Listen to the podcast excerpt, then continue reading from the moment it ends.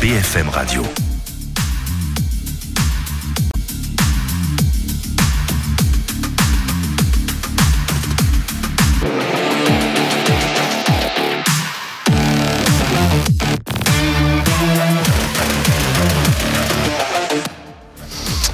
Dimanche, 13h sur BFM TV, cette affaire suivante. Soyez les bienvenus au sommaire. Dominique, le verdict dans le procès des attentats de Trèbes et de Carcassonne il y a six ans.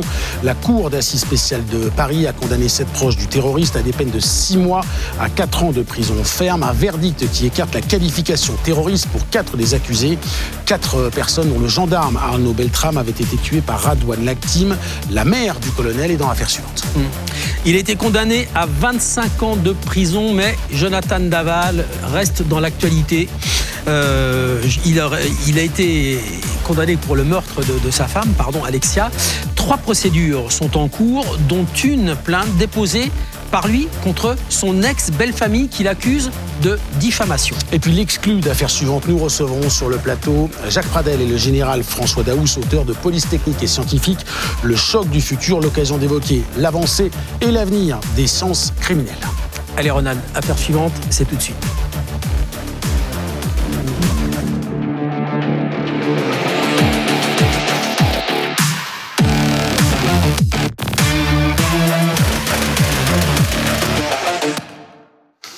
C'était vendredi, après cinq semaines d'audience, après dix heures de délibération, la Cour d'assises spéciale de Paris rendait son verdict dans le procès des attentats de Carcassonne et de Trèbes qui avaient fait quatre morts le 23 mars 2018.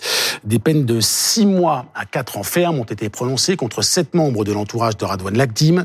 Lagdim, petit dealer, radicalisé de 25 ans, dévoré par sa haine des homosexuels, des forces de l'ordre et des mécréants. Il avait semé la terreur et la mort en solitaire. Rémi Darcourt. Le cercueil d'Arnaud Beltrame, quatrième victime du terroriste Redouane Lagdim, dans la cour des Invalides, cinq jours après l'attentat. Trois autres hommes, Jean Mazière, Christian Medves et Hervé Sosna, ont été tués aussi par le terroriste le 23 mars 2018. Ce jour-là, la première balle tirée par Redouane Lagdim touche et blesse un jeune homme de 25 ans qui fume près d'un parking sur les hauteurs de Carcassonne, connu pour être un lieu de rencontre homosexuelle. Puis un autre tir atteint en pleine tête Jean Mazière et le tue. Ce viticulteur à la retraite de 61 ans marchait sur un sentier à proximité. Pourquoi lui, euh, à cet endroit, au mauvais moment euh, Voilà. Pourquoi Jean Le terroriste se dirige ensuite vers le centre-ville, guette la sortie des parachutistes à la caserne La Périne, mais n'en croise aucun. Poursuit sa route vers l'avenue du Maréchal Leclerc, où il tire à six reprises sur des CRS en train de finir leur footing. Il en blesse un. La suite se déroule au Super U de Trèbes. À peine entré dans l'hypermarché, le terroriste tire à bout portant sur un boucher de 50 ans, Christian Medves. Les clients s'enfuient, se cachent. Hervé Sosna, 65 ans, est sur la trajectoire du tueur. Il meurt d'une balle en pleine tête. Retranché dans la salle des coffres, le terroriste prend en otage Julie qui s'y cachait et lui raconte son périple. C'est à ce moment-là qu'il me dit euh, euh, qu'il a tué euh, deux personnes sur un parking, tiré sur des, des policiers ou des militaires en ville et que euh, et qu'il a abattu deux clients là dans le magasin.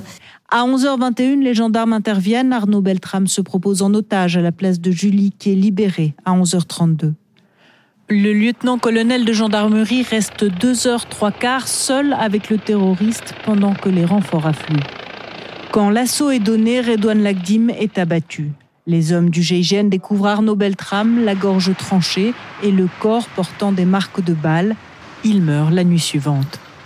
Voilà donc pour le retour, les faits de cette journée tragique de Dominique le 23 mars 2018. Mmh. Bonjour, maître Montfort, Mathieu Montfort. Bonjour, maître sur le plateau d'être d'affaires suivantes. Vous êtes avocat de Marielle Bertram, c'est la veuve d'Arnaud Beltram. Avant de vous attendre et que vous répondiez à, nos questions avec Dominique, je salue et j'accueille également euh, Nicole Beltram. Merci d'être avec nous. Vous êtes la mère d'Arnaud Beltram, lieutenant-colonel de gendarmerie. Il avait donc pris la place euh, de Julie lors de cette attaque. Comment allez-vous euh, après ce verdict et six ans après cette attaque terroriste qui a coûté la vie à votre fils notamment, pas seulement, mais notamment Écoutez, c'est très compliqué parce que c'est un mois, six ans d'attente et revenir comme ça en boomerang, euh, tout en pleine face, c'est quand même très compliqué. Et aussi de voir la légèreté avec laquelle, euh, bon, je veux dire, le jugement a été rendu. Mais je n'entrerai pas en polémique. Simplement, ce qui me fait très plaisir, c'était la plaidoirie de Maître Montbrial avec toute son équipe qui a fait valoir effectivement euh, la mort d'Arnaud, qui n'était pas un sacrifice, qu'il lutté avec les preuves à l'appui. Et donc, euh, effectivement, ça nous conforte, nous, euh, moi et, les garçons, c'est-à-dire Damien et Cédric, dans ce que l'on a toujours su et cru. Et il faut cesser de parler de sacrifice par rapport à Arnaud. Voilà. Madame Beltram, l'association de malfaiteurs, euh, de malfaiteurs terroristes, ça n'a pas été retenu contre tous les accusés. Hein. 4 sur 5 ont été renvoyés, ont été acquittés pour ce, ce crime de, de, de, malfaiteurs terroristes. Comment est-ce que vous avez réagi? Ce ne sont pas des terroristes ben, Je réagis par euh, ce qui se passe actuellement en France. Je veux dire que si les gens chez des couteaux, ça doit être pour couper du pain. Voilà. Vous savez, je ne vais pas rentrer là-dedans, ça, ça n'en vaut vraiment pas la peine.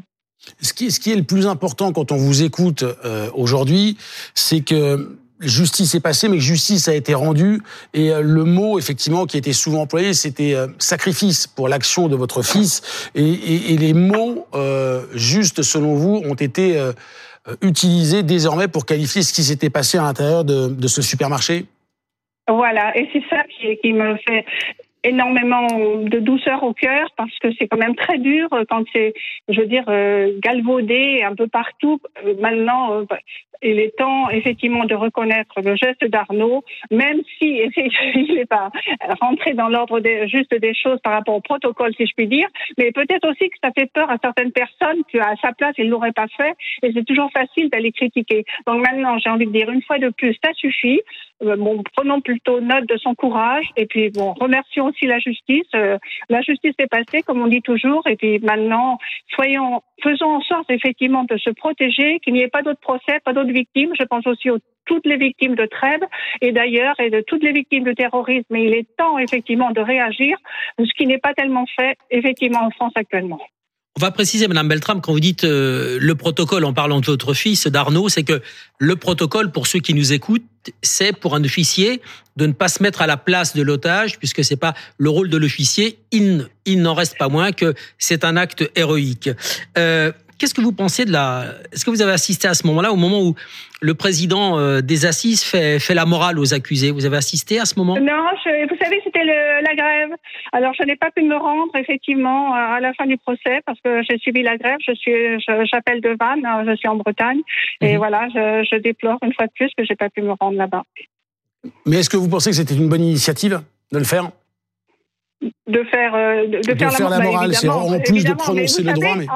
En ce qui concerne le protocole, j'ai envie de dire, moi, si je vois quelqu'un se noyer, je vais pas dire, attendez, excusez-moi, je vais chercher ma bouée. C'est un peu ça, évidemment, finalement. Évidemment, on est bien d'accord. Voilà. Mais sur je le, toujours sur la même chose. Il faut de la spontanéité, de l'humanité, et puis bon, bah, aller de l'avant, et puis euh, soyons positifs. Est-ce que le boulot, quand même, du président de la cour d'assises, c'est de faire la morale à, des jeunes comme ça, ou de leur dire, euh, ce que vous avez fait, c'est gravissime. Bah, c'est la sanction, c'est la morale, c'est tout. Mhm. Mais si c'est pour aller en prison pour se radicaliser, c'est pas la peine non plus.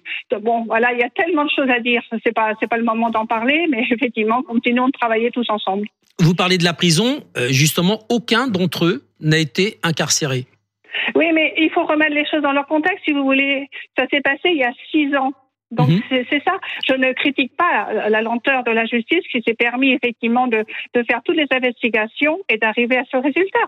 Mais en même temps, euh, bon, tout ça c'est compliqué. Les gens évoluent peut-être, euh, peut-être qu'ils sont culpabilisés, on ne sait jamais. Ça pourrait arriver. Hein.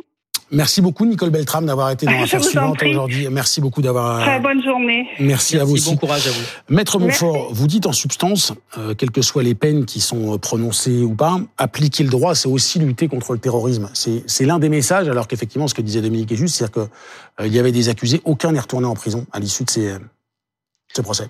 Le, le plus important, ça reste le droit.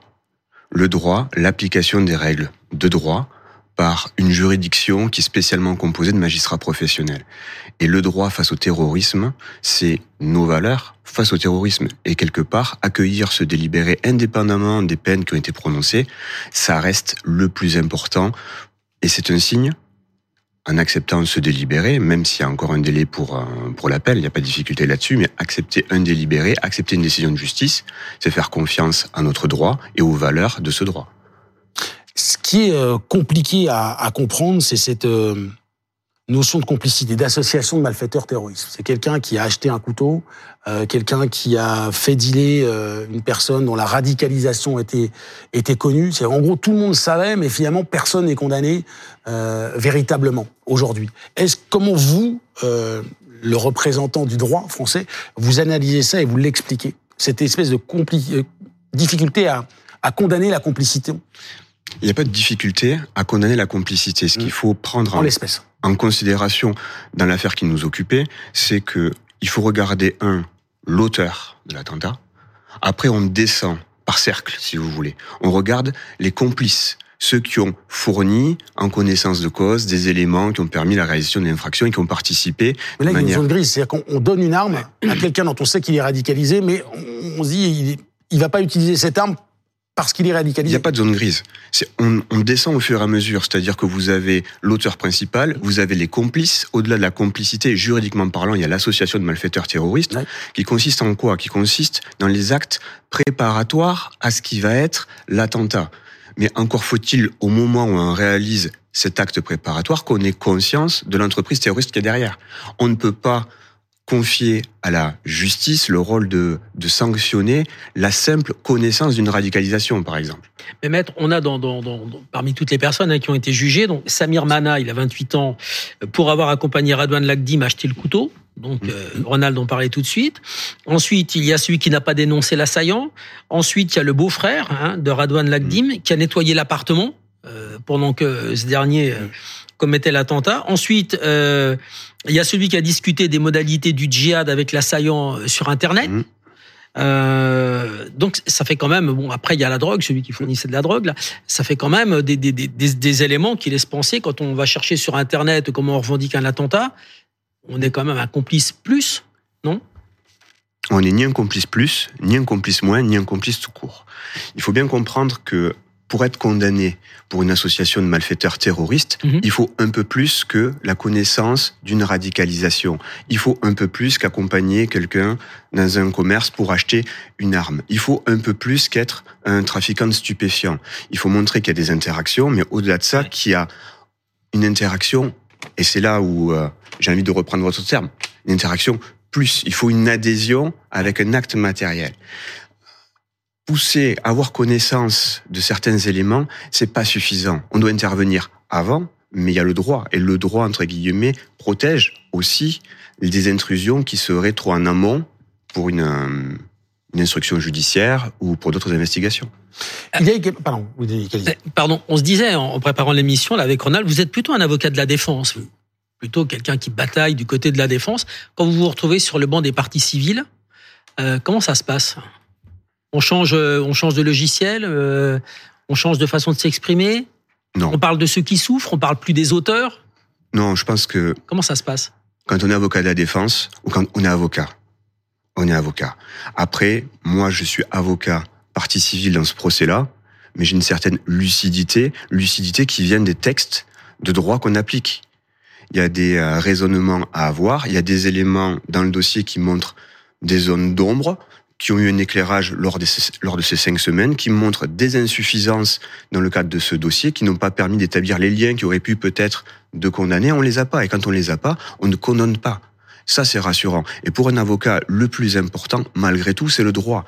Qu'on soit en défense ou qu'on soit du côté des victimes. Mhm. Et le plus important dans notre rôle, c'est d'expliquer, que ce soit à l'accusé qu'on défend ou à la partie civile qu'on représente, les tenants et les aboutissants du procès avec les aléas que ça peut euh, recouvrer. Malheureusement, l'actualité, euh, Dominique le sait mieux que quiconque, euh, nous fait souvent évoquer, traiter, suivre des procès où euh, le, le contexte, le contexte terroriste, la menace terroriste et parfois les passages à l'acte. Euh, quel bilan faites-vous? Comment placez-vous ce procès dans ce contexte-là, sachant qu'on on- on a beaucoup parlé de l'acte héroïque euh, d'Arnaud Beltrame, mais on a aussi parfois oublié euh, ce qu'était le parcours euh, meurtrier euh, de son assassin. C'est le premier crime djihadiste homophobe, puisqu'il va chercher, il va, il va tuer un homosexuel, c'est ce qu'il veut faire. Puis après, il s'en prend à des CRS qui courent. On, est dans un parcours qui peut ressembler de façon différente, mais à celui de Mohamed Merah. Et on a, on a le sentiment que on n'en parle pas forcément comme si c'était aussi grave ou aussi dramatique que, que le, périple meurtrier euh, sanguinaire de Mohamed Barra. Comment vous, vous replacez ce procès et cet attentat dans, dans cette galaxie djihadiste et dans ce contexte? Je pense qu'il faut faire attention euh, quand on a différents mmh. attentats, des liens qu'on peut faire mmh. entre eux. Parce qu'il faut pas oublier qu'on a affaire à des individus qui ont pu se radicaliser, mais est-ce qu'ils se sont radicalisés par les mêmes moyens, dans les mêmes lieux? Est-ce qu'ils ont eu accès aux mêmes armes, aux mêmes réseaux? C'est ça la question essentielle. Et la difficulté, c'est que quand on a un attentat, on essaie de le rattacher à un autre attentat pour mmh. pouvoir éclairer le passage à l'acte et les circonstances de ce passage à l'acte. Là, on est dans une situation qui, à mes yeux, moi, est différente, mmh. nettement différente de l'affaire Mera. Moi, je ne connais pas le dossier, je n'étais pas constitué mmh. pour l'affaire Mera, mais il me semble qu'on a quand même euh, une personnalité qui est différente et les, euh, les semaines au procès l'ont euh, éclairé. Juste ce qui s'est passé C'était un procès utile Un procès toujours utile un procès toujours utile, que ce soit du côté des accusés qui ont pu être acquittés pour l'association de malfaiteurs terroristes, que ce soit du côté des parties civiles, parce que c'est une étape pour le deuil, c'est une étape pour les souffrances, c'est une étape pour, euh, pour tout le monde. Et le plus important, c'est que la justice, comme vous l'avez dit, est passée, mais j'ai envie de dire, la justice reste. Et c'est très important pour le droit. Merci beaucoup, Maître Montfort, d'avoir été sur le plateau d'affaires suivantes. Merci beaucoup. Euh, dans un instant, on va évoquer le cas de celui qui a été condamné à 25 ans de prison pour le meurtre de son épouse Alexia, euh, Jonathan Daval, et qui reste dans l'actualité judiciaire. Affaire suivante, Dominique Rizet vous explique pourquoi dans un instant, tout de suite. BFM Radio.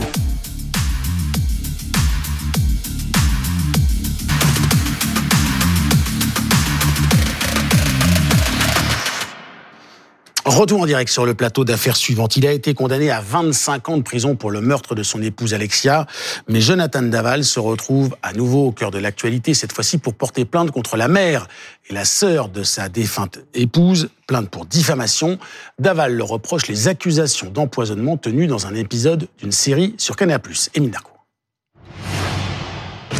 Tourner une page, c'était l'espoir de la famille d'Alexia Daval à la sortie du procès. Et on aspire beaucoup, beaucoup de sérénité. Mais dans cette affaire, il y a maintenant trois dossiers ouverts. Le plus récent, la plainte de Jonathan Daval. Par la voix de son avocat, il dénonce les propos d'Isabelle et Stéphanie Fouillot dans un documentaire où elles ont évoqué la thèse de l'empoisonnement d'Alexia Daval. Voici les deux extraits, objets d'une action en justice. Avec le recul, on comprend que cette fausse couche, elle était probablement pas accidentelle elle n'a pas pris conscience qu'il a drogué. Pour l'avocat de Jonathan Daval, il s'agit d'une volonté de nuire, comme si au-delà de sa condamnation à 25 ans de prison pour meurtre, il fallait porter atteinte à son honneur en le faisant passer pour un empoisonneur en plus d'un meurtrier. L'avocat de la famille Fouillot juge, lui, cette plainte à contretemps. Ça a été évoqué publiquement devant la, la cour d'assises. C'est à ce moment-là qu'il fallait déposer plainte pour diffamation. Aujourd'hui, cette plainte, elle est tardive, elle est prescrite. Deuxième dossier en cours, la plainte pour dénonciation calomnieuse portée fin 2018 par la famille Fouillot à l'encontre de Jonathan Daval.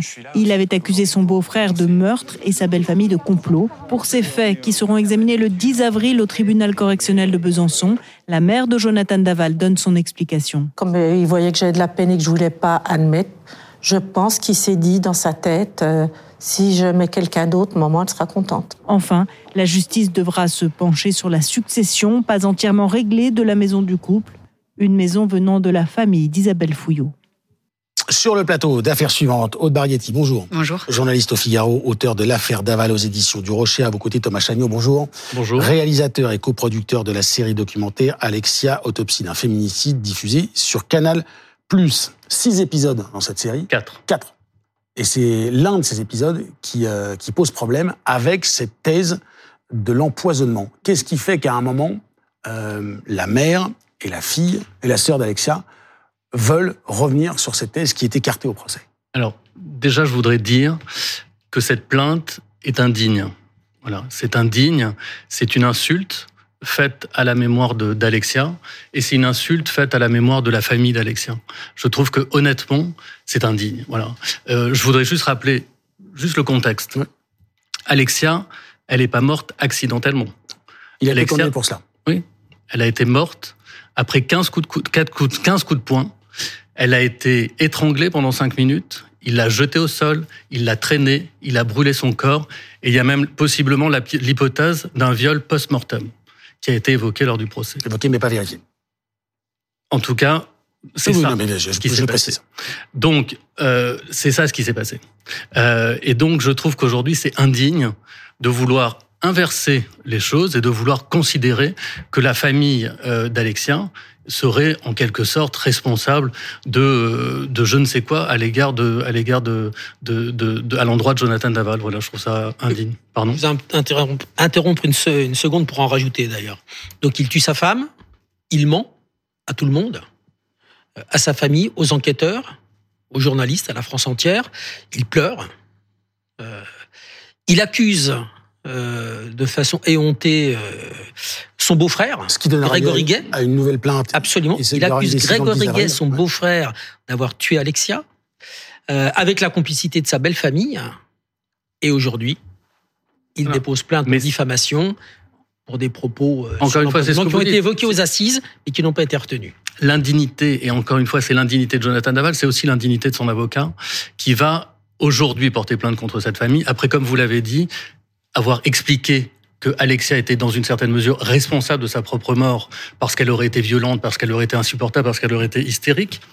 De la même façon que il va après accuser euh, je- euh, Grégory d'être le tueur, d'être le meurtrier de sa propre belle-sœur, l'avocat expliquant sur tous les plateaux de la terre entière, de la France entière, euh, que euh, qu'il avait les preuves pour démontrer que euh, Grégory était le meurtrier et que Jonathan C'est l'avocat de la défense. Et. Oui, est-ce qu'on peut se permettre ce genre de choses Je quand sais on est avocat? Je ne le crois pas. Bref, en tout cas, il y a une question de dignité. Il me semble que là encore, on a dépassé un certain seuil qui est vraiment pas acceptable. En parlant de dignité, ce qui est aussi frappant, c'est que cette plainte, elle est déposée le 18 février, c'est le jour euh, de l'anniversaire d'Alexia. Le 16, il me semble. Le 16, Le 16 ou le 18. Et, Le 16, pardon, le 16. effectivement. Euh, Euh, qui en effet était le jour de l'anniversaire d'Alexia. Ça, ça Euh, dit quoi de la psyché de, de Jonathan Daval? Est-ce que c'est volontaire, c'est calculé, c'est euh, c'est une couche supplémentaire dans, ses, dans, dans son attitude Des deux côtés, il y a vraiment une, une réponse, évidemment, euh, des réponses très contradictoires. Du côté de la défense de Jonathan Daval, on explique qu'il y avait un, un enjeu de prescription, puisque la série est sortie le 26 novembre, donc ils avaient jusqu'au 26 février. Et donc, euh, Maître Ferdofer m'expliquait qu'il y avait un délai, qu'il n'avait pas regardé la série tout de suite, euh, et, que, et donc il s'est dépêché et qu'il a, il a déposé plainte à la fin. Et du côté de Maître Portejoie, l'avocat de la famille Fouillot et Gay, on dit, mais attendez... euh, euh, la famille Fouillot voit, enfin, ils voient du mal, ils voient une volonté de leur faire du mal. Donc voilà, il y a deux explications contradictoires. Non, mais il y a surtout, euh, euh, ça du moins, l'avocat de, Jonathan Daval nous explique aujourd'hui que c'est un fait nouveau, comme si, d'abord, personne ne parle d'empoisonnement, contrairement à ce qu'il explique. On parle de soumission chimique, on parle du fait que Jonathan Daval ait pu éventuellement droguer pendant plusieurs mois Alexia. Il y a un faisceau d'indices, comme on dit en droit pénal, qui prouve euh, cette, cette chose-là. Euh, mais Enfin, qui prouve cette chose-là. Quand même, ça n'a pas été retenu Bref, au procès. Ça a été évoqué au procès, ça n'a pas été retenu. n'a pas été- bah, on, peut rentrer dans les Ah, détails. Ce que je veux juste dire, c'est que euh, vous me faites perdre le, le- le Pardon, fil de, mais- de ce que je de ce que j'expliquais, mais bref, en tout cas. Euh, euh, la, la- pardon, je perds totalement. Ce qui, le- non, mais ce qui est important, parce que c'est évidemment l'é- l'élément fondamental, c'est qu'il y a ce témoignage, il y a ce ressenti de la famille, donc de la mère et de la sœur, et qu'en même temps, effectivement, au procès, la thèse de l'empoisonnement. euh, Non, mais oui, c'est ça. Donc, ça n'est pas un- ce que je veux vous dire, c'est que ça n'est pas un La fait partie nouveau. est insuffisante. Ce n'est pas un fait nouveau. Euh, le fait qu'il y ait cette présence Oui. de médicaments dans le sang et dans les cheveux d'Alexia, ça a fait l'objet d'investigations extrêmement Bien sûr. approfondies au cours de l'enquête, ça a fait l'objet de débats au cours du procès, et ça a fait l'objet d'une partie extrêmement importante du livre qu'on a publié euh, chez Robert Laffont il y a trois ans. Donc rien n'est nouveau là-dedans. Euh, la, la série documentaire qu'on a fait sur ces quatre épisodes, d'abord n'affirme rien, simplement additionnent et, et font une succession de faits extrêmement précis qui montrent que oui, il y a quand même quelque chose qui est extrêmement troublant, c'est que dans le corps d'Alexia, on trouve du- des, des médicaments dangereux, certains interdits, certains interdits à la vente, euh, et qui sont extrêmement dangereux, qui sont contradictoires avec la, la volonté d'avoir un enfant. Or, Alexia était en pleine procédure, processus euh, pour avoir cet enfant, et donc il y a, y, a, y a une improbabilité pour que ce soit elle qui ait pris ces médicaments, et donc Voilà, qui a pu le faire, on n'en sait rien, mais est-ce que Thomas Chéniaud, dans, dans, dans, le doc, vous l'avez vu aussi, euh, quelle est la phrase que prononce Isabelle Fouillot, la mère d'Alexia? Quelle est la phrase que prononce Stéphanie Gay, la sœur d'Alexia, est-ce qu'il y a une ambiguïté? Est-ce que la phrase, elle aurait par le scénariste été mal écrite Le scénariste, c'est moi. Je suis l'auteur, je suis le réalisateur. Et le scénariste. Donc, alors, et je ne suis pas scénariste. On fait un documentaire. Donc c'est pas une fiction. C'est la réalité. Il y, a, y, a, y, a, une, on va dire, un fil rouge, une. une il y a zéro fil rouge. Quelle est la phrase? Quelle est la phrase qui est prononcée Il y a absolument zéro fil rouge. Il y a une succession de faits, comme je l'ai fait dans le livre. On l'a fait de la même façon dans la dans la série. Encore une fois, on peut reprendre tous les éléments de ce qu'est cette histoire euh, pour vous démontrer que euh, il y a des éléments extrêmement troublants. Il n'y a pas d'affirmation euh, dans quand elle dans la dans la série. Je ne sais plus quelles sont les phrases qui ont été euh, qui ont été retenues. C'est quand euh, Isabelle les avait notées, que, mais j'arrive pas à lire. que à ce moment-là, elle ne sait pas que Jonathan peut-être l'a droguée. Ou, bref, elle, elle dit quelque chose comme ça. Et, ah Stéphanie évoque le fait que la fausse couche n'ait peut-être pas été accidentelle. Vraisemblablement, on peut le croire. Euh, mais il n'y a pas, encore une fois, de volonté de démonstration, il n'y a pas de scénarisation. Il y a simplement une, une série documentaire qui dure 4 fois 52 minutes.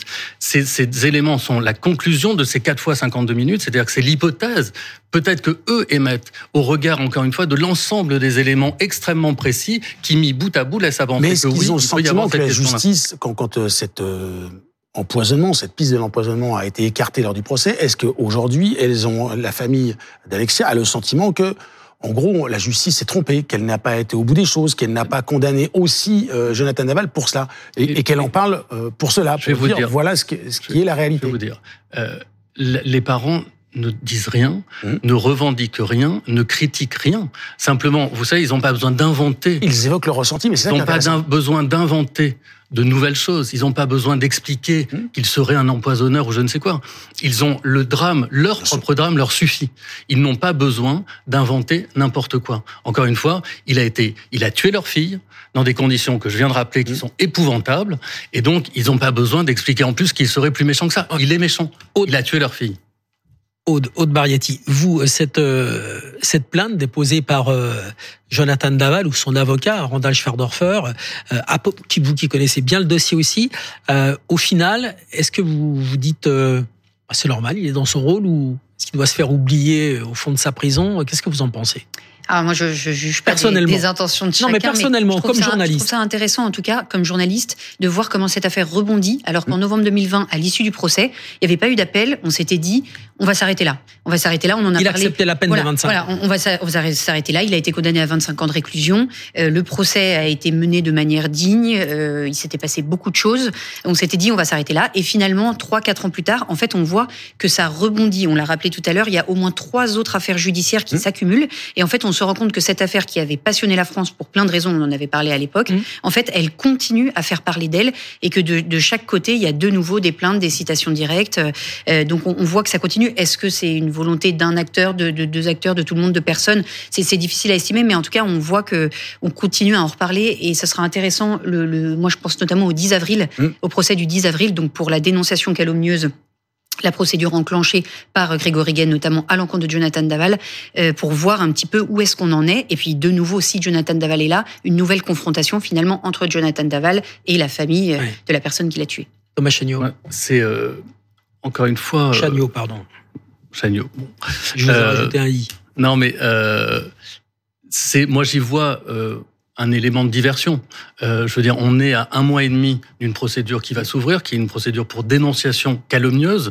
Et là, pour le coup, euh, la dénonciation calomnieuse, il y a peu de chances de pouvoir expliquer qu'elle n'a pas eu lieu. Pourquoi? Mm. Parce que celui qui a accusé Grégory Gay ah, d'avoir tué est celui qui a tué c'est difficile d'expliquer que c'est pas une dénonciation calomnieuse. Donc, je pense que de la part de l'avocat Jonathan Daval, c'est un moyen de faire un contre-feu à une dénonciation calomnieuse d'un côté, vous opposez une, une, une diffamation de l'autre. Vous, voilà, vous dites diversion, est-ce qu'il n'y a pas aussi une forme de narcissisme chez Jonathan Daval, même si évidemment c'est assez dépend puisqu'il a été euh, contraint d'avouer, euh, mais est-ce qu'il ne s'est pas habitué à la lumière?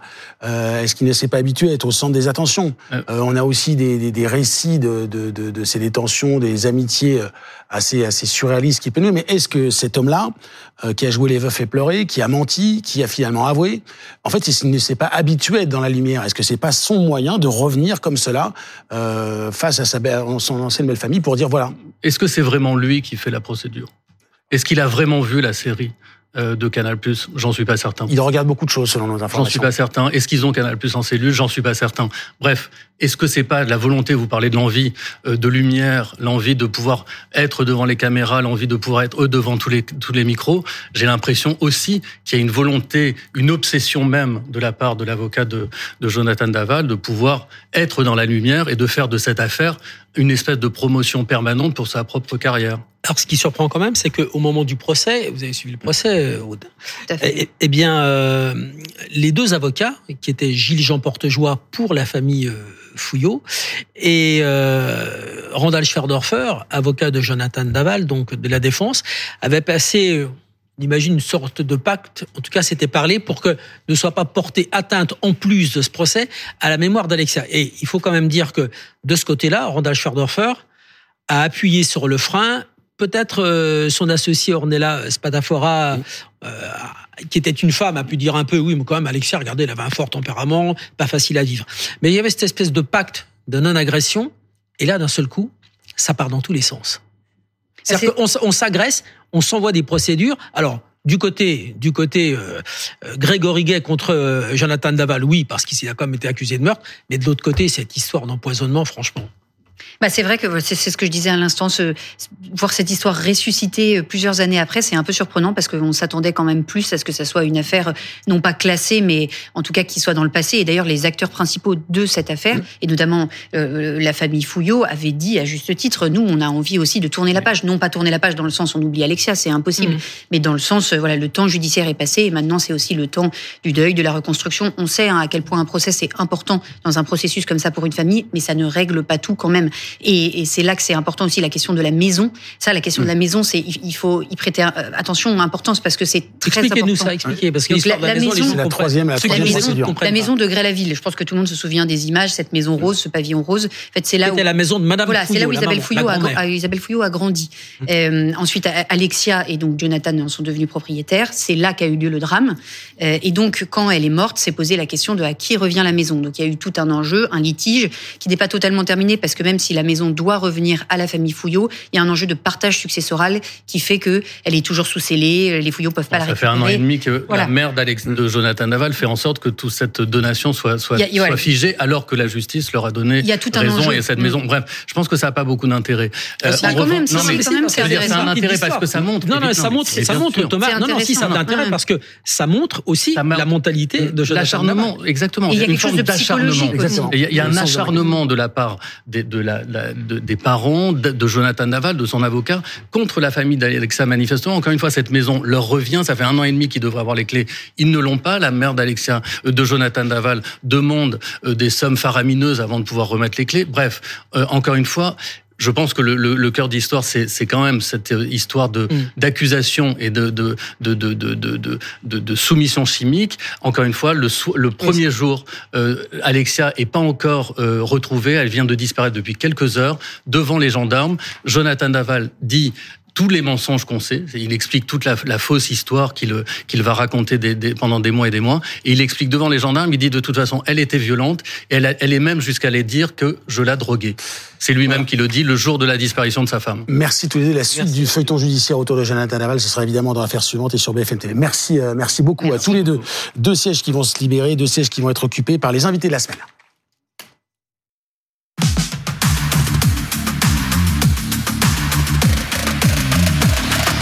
Merci Thomas. Les invités de la semaine, vous les voyez, ils s'installent tranquillement. Jacques Pradel, journaliste spécialiste des faits divers. Jacques, prenez place. Et le général François Daoust, ancien directeur de l'IRCGN et du pôle judiciaire de la gendarmerie, professeur de sciences criminelles à l'université de Cergy-Pontoise. Bonjour et merci d'être là pour évoquer euh, cette excuse. C'est la première fois que vous venez parler euh, sur un plateau télévision de votre ouvrage commun, euh, Police, technique et scientifique, le choc du futur, paru aux éditions du Rocher. Alors c'est une plongée assez, assez géniale parce qu'il y a à la fois euh, toutes les technologies et puis vous les avez adaptées à des, des faits divers qui ont marqué l'histoire de la criminalité. Euh, tout d'abord, comment ça vous est venu cette idée de, à la fois de travailler en commun et puis de vous plonger euh, là-dedans? C'est devenu à ce point-là aujourd'hui indispensable qu'il fallait écrire là-dessus?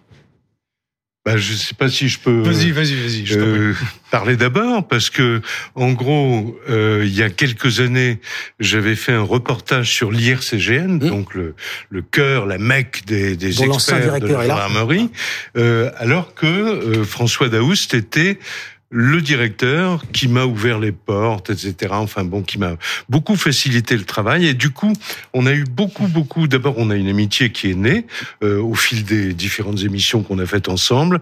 Et euh, moi, c'était mon référent police scientifique. Donc, euh, quand je comprenais pas quelque chose ou quand je voulais avoir une idée de l'évolution future, parce que tout le monde demande toujours est-ce qu'il va y avoir un remplaçant à l'ADN Est-ce qu'il va y avoir une autre révolution?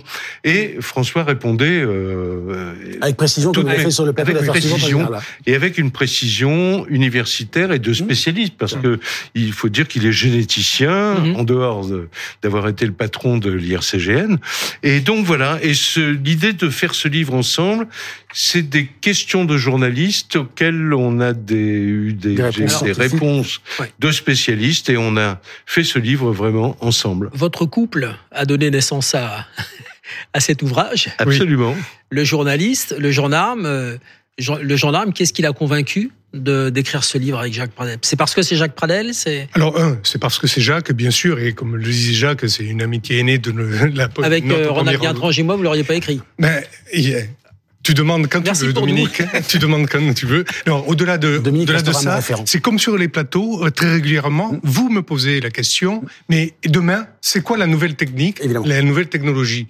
Donc, euh, en discutant avec Jacques, en disant, ben, on va peut-être montrer vers quoi on peut s'orienter en connaissant ce qui a été fait, ce qui s'est développé, comment c'est parti, et qu'est-ce qui est en train, dans les marmites actuelles, de se mettre en marche. Avant de parler du futur, on se posait la question tout à l'heure avec Ronald, on se disait, mais parce que là, vous démarrez de très loin avec une histoire, une histoire merveilleuse qu'on va laisser Jacques nous raconter, l'histoire du, dentiste, l'empreinte. L'histoire, de l'amant du dentiste. Avec, la première empreinte ah, digitale. vous laissez, nous raconter ça, mais Exactement. Elle nous l'a raconté en 30 secondes. Mais juste, on se disait avec Ronald, mais comment est-ce qu'on on a pu faire de la police comme ça, sans rien, sans ADN, sans téléphone portable, euh, sans géolocalisation, euh, sans, sans rien du tout Juste avec euh, le flair des vieux flics et des vieux gendarmes. Donc aujourd'hui, si on enlève ça aux enquêteurs, on dira beaucoup de flops. ouais. Est-ce qu'ils savent encore bosser, nos, nos jeunes flics et nos jeunes gendarmes doués hein? Est-ce qu'ils savent encore bosser à l'ancienne? Est-ce qu'ils savent encore aller frapper aux portes? Bonjour, je viens pour l'enquête. Oui, oui. Et d'ailleurs, j'en touche un petit, nous en touchons un petit mot à l'intérieur, en montrant que la révolution de l'ADN euh, à ses débuts a fait que beaucoup d'enquêteurs attendaient les résultats de l'ADN. En disant, ben, de toute façon, ça va nous le donner. à la police Et 48 heures après, quand ça arrivait, qu'il n'y avait pas d'ADN, eh bien, tout ce qui devait être fait, l'environnement, les témoignages et tout, s'était envolé. Il a fallu changer l'enseignement de ces enquêteurs pour leur dire, vous continuez à l'ancienne, le reste vient en plus. C'est le danger, ça, Jacques, que le, la technologie soit devienne l'alpha et l'oméga d'une enquête et que sans technologie, on ne sache plus où on, oui, parce que, sache moins bien. D'abord parce qu'il suffit de regarder la télévision et les, les séries télévisées sur les experts. Euh, alors, il y a beaucoup de, de, de choses vraies dans ces, euh, dans ces séries. Il y a une grande différence, c'est qu'en général, les affaires se résolvent pas en, 52, minutes. Ça, c'est sûr. Et qu'il n'y a pas euh, euh, la photo, la reconnaissance faciale et le nom et l'adresse de, de, la personne. bon. Jacques Schaeffer en, allez, Schaeffer en une minute, pour qu'on ait encore plein de temps pour parler du film. En une minute. Schaeffer en une minute. On est en 1902. Euh, à l'époque, le juge d'instruction mène l'enquête c'est pas la police. Mhm. Euh, il y a le préfet de Paris qui est là, dans cet appartement, mhm. Euh, où on a découvert un cadavre étranglé, euh, bon, etc., et un meuble cassé dont la vitre a été cassée. Euh, donc c'est un cambriolage qui a mal tourné. C'est ce que l'auteur a voulu faire croire à la police.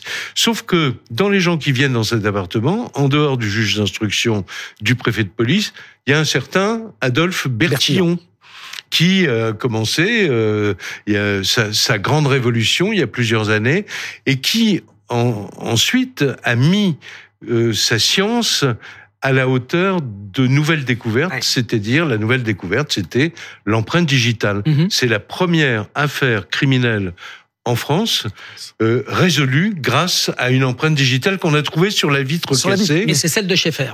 Et c'est celle de Schaeffer. Qui en fait est l'ancien assistant et qui est l'amant de la personne qui est décédée. Voilà, exactement. Mais, ce que j'ai noté moi dans cette histoire et que je trouvais assez paradoxal, c'est que Bertillon, qui lui a mis au point un système de mensuration, c'est un peu le père de l'anthropologie criminelle. En gros, il a 14 critères, la taille, l'écart des yeux, des choses Mm. comme ça. Mais qui n'est pas forcément favorable à, à- aux empreintes digitales et que c'est Ah, cette des affaire. qui étaient carrément Et défavorable. c'est cette affaire, donc c'est ceux qui incarnent le progrès qui parfois sont aussi réfractaires au progrès. Je trouvais ça assez paradoxal et assez intéressant dans cette affaire. Oui, alors ça, C'est je, vrai. pense que toi, tu peux Oui, en oui, savoir oui, plus, mais- euh, François. mais Bien sûr. Euh, Et pour illustrer, la première affaire qui a été résolue grâce à une empreinte digitale, c'est en Argentine. Mmh. Euh, Grâce à Vucetich, qui est un grand pon- ponte qui a fait un classement euh, au point de vue empreinte digitale, et 1892. Dix ans avant l'affaire Schaeffer. Mais 1887, Bertillon, pour 1902, revenir à ce que vous disiez, était opposé parce qu'il voyait son système d'anthropométrie judiciaire bien mis à mal si on faisait une classification des empreintes digitales. Et, il faudrait, et la préfecture de police attendra sa mort pour mettre en place ce système. Parce qu'on règle beaucoup ses comptes hein, dans la police scientifique. Vous dites Bertillon, il avait le système, donc il voulait pas qu'on on en invente un autre. Parce que ça ça n'a quand même pas été tout simple. Alors qu'est-ce qui invente la police scientifique en France? La police ou la gendarmerie? Parce que Ah, on a s'est tiré la bourre Edmond quand même. hein. Locard, qui est une sorte... Dites pas que c'est pas vrai, euh, général, parce qu'à un moment ça a été Ah, je la veux guerre dire, totale. Non, non, non. Je, mais, la guerre mais bien totale. sûr. Et là, Et on l'a vécu ensemble. hein. Exactement, Jacques aussi. mais Alors qu'est-ce qui invente la police scientifique? Edmond Lecard, je dirais Edmond Lecard, vraiment. Euh, c'est la, le premier labo de police scientifique euh, dans les combles euh, du palais de justice de Lyon, d'ailleurs. C'est un policier frais. ou un gendarme C'est Ni l'un ni l'autre. c'est Ah, un médecin. C'est le docteur Edmond Lecard, euh, qui était passionné de euh, d'autopsie, de qui avait la, la fibre vraiment affaires criminelles. Ça devait être un grand lecteur de polar d'ailleurs, etc. Mais on, on parle beaucoup de lui parce que son principe, le, le fameux principe de Lecard, est toujours un principe qui nourrit toutes les en- les enquêtes euh, euh, criminelles actuellement. Il nous reste un peu moins de six minutes. Euh, si je résume, la révolution empreinte digitale, la révolution ADN. Demain, parce que j'imagine que les téléspectateurs d'affaires sciences disent, demain c'est quoi? C'est plus de technologie, c'est des examens plus rapides, on va se retrouver comme dans les feuilletons, c'est de nouvelles technologies qui vont arriver. C'est quoi le futur?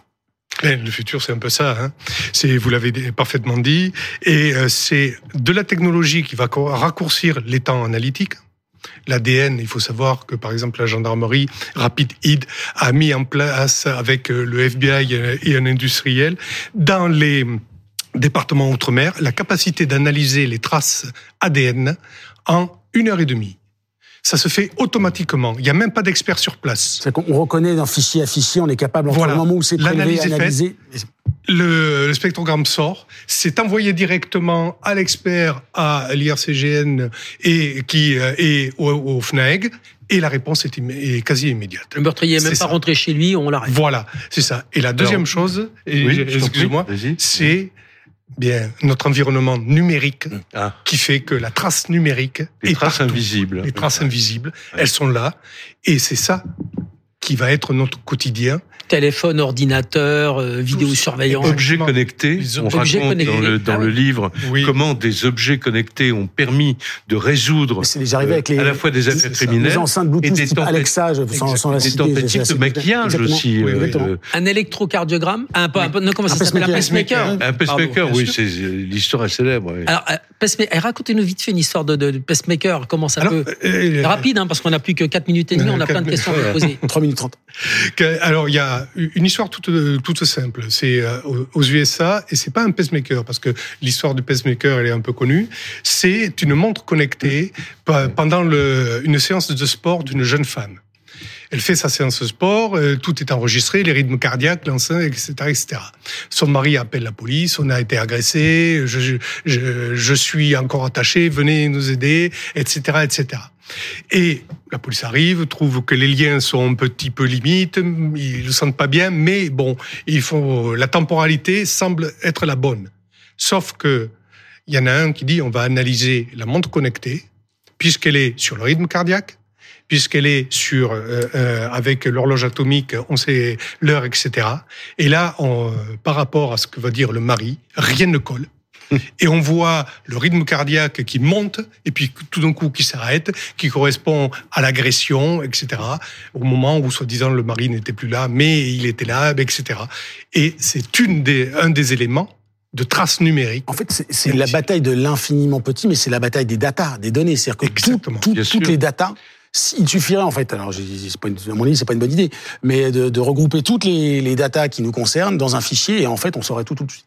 Alors, c'est pas, pas si vous souhaitez, hein, mais ça quand même. Il y a aussi l'intervention de l'intelligence artificielle dont mm. on parle beaucoup euh, en ce moment, qui permet à la fois euh, de résoudre plus vite un certain nombre d'affaires grâce à l'accélération des résultats des analyses, mais qui peut également, euh, l'intelligence artificielle peut également être complice de, de, de faits criminels. C'est-à-dire que voilà, bon. Euh, en organisant mieux la réalité et, en transformant. voilà, c'est de, de, faux films qui peuvent vous compromettre, euh, de, mais qui sont extrêmement bien faits. Mhm. euh, des images de d'enfants qui sont sur des Facebook, ce que vous voulez, qui sont détournés, et dont des films pédopornographiques sont réalisés avec ça mettant en cause. C'est le principe des deepfakes euh, extrapolés. Voilà, tout à fait.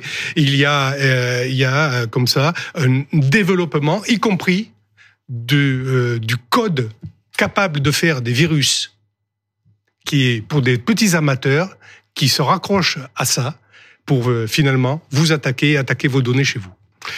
Oui, d'un mot, moi je dirais parce que j'ai cherché la révolution, on parle de la révolution de l'ADN. Et j'ai posé la question à François, y a-t-il une autre révolution qui se prépare? Alors il y a une évolution extraordinaire qui se prépare. C'est un renfort à l'ADN euh, c'est l'ADN des bactéries, mmh. parce mmh. que on a beaucoup plus de bactéries qui habitent notre corps et certaines que que, de, cellules, euh, euh, tout simplement, euh, voilà. Mais on, on, peut perdre un certain nombre de bactéries et les bactéries sont uniques par rapport. Certaines de ces bactéries sont uniques. Euh, par rapport aux uns et aux autres. Il nous reste 30 secondes. Euh, en avant-propos, vous citez des romans, des films d'anticipation, évidemment. C'est quoi le futur? C'est Minority Report? C'est une, autre, euh, une autre adaptation cinématographique? Ça ressemble à ça? Moi, j'aime bien, j'aime bien la, la formule qu'on a trouvée pour le début du livre. Euh, L'avenir, ce n'est pas ce qui va nous arriver, c'est ce que nous allons en faire. Ce sera le mot de la fin. Merci à tous les deux d'avoir été sur le plateau. Je renvoie donc les téléspectateurs d'affaires suivantes et plus largement de BFN TV à la lecture de votre livre. C'est passionnant parce que c'est intéressant. On apprend plein de choses comme on a à faire. Et en plus, c'est euh, raconté avec plein de faits divers qui permettent de mieux comprendre évidemment comment ça a impacté. Euh, merci à tous les deux. Merci beaucoup Dominique. Merci beaucoup. La semaine prochaine, Philippe Godin sera de retour. Je vous retrouve moi vendredi soir. Euh, bon après-midi, bonne journée, bon week-end sur BFN TV.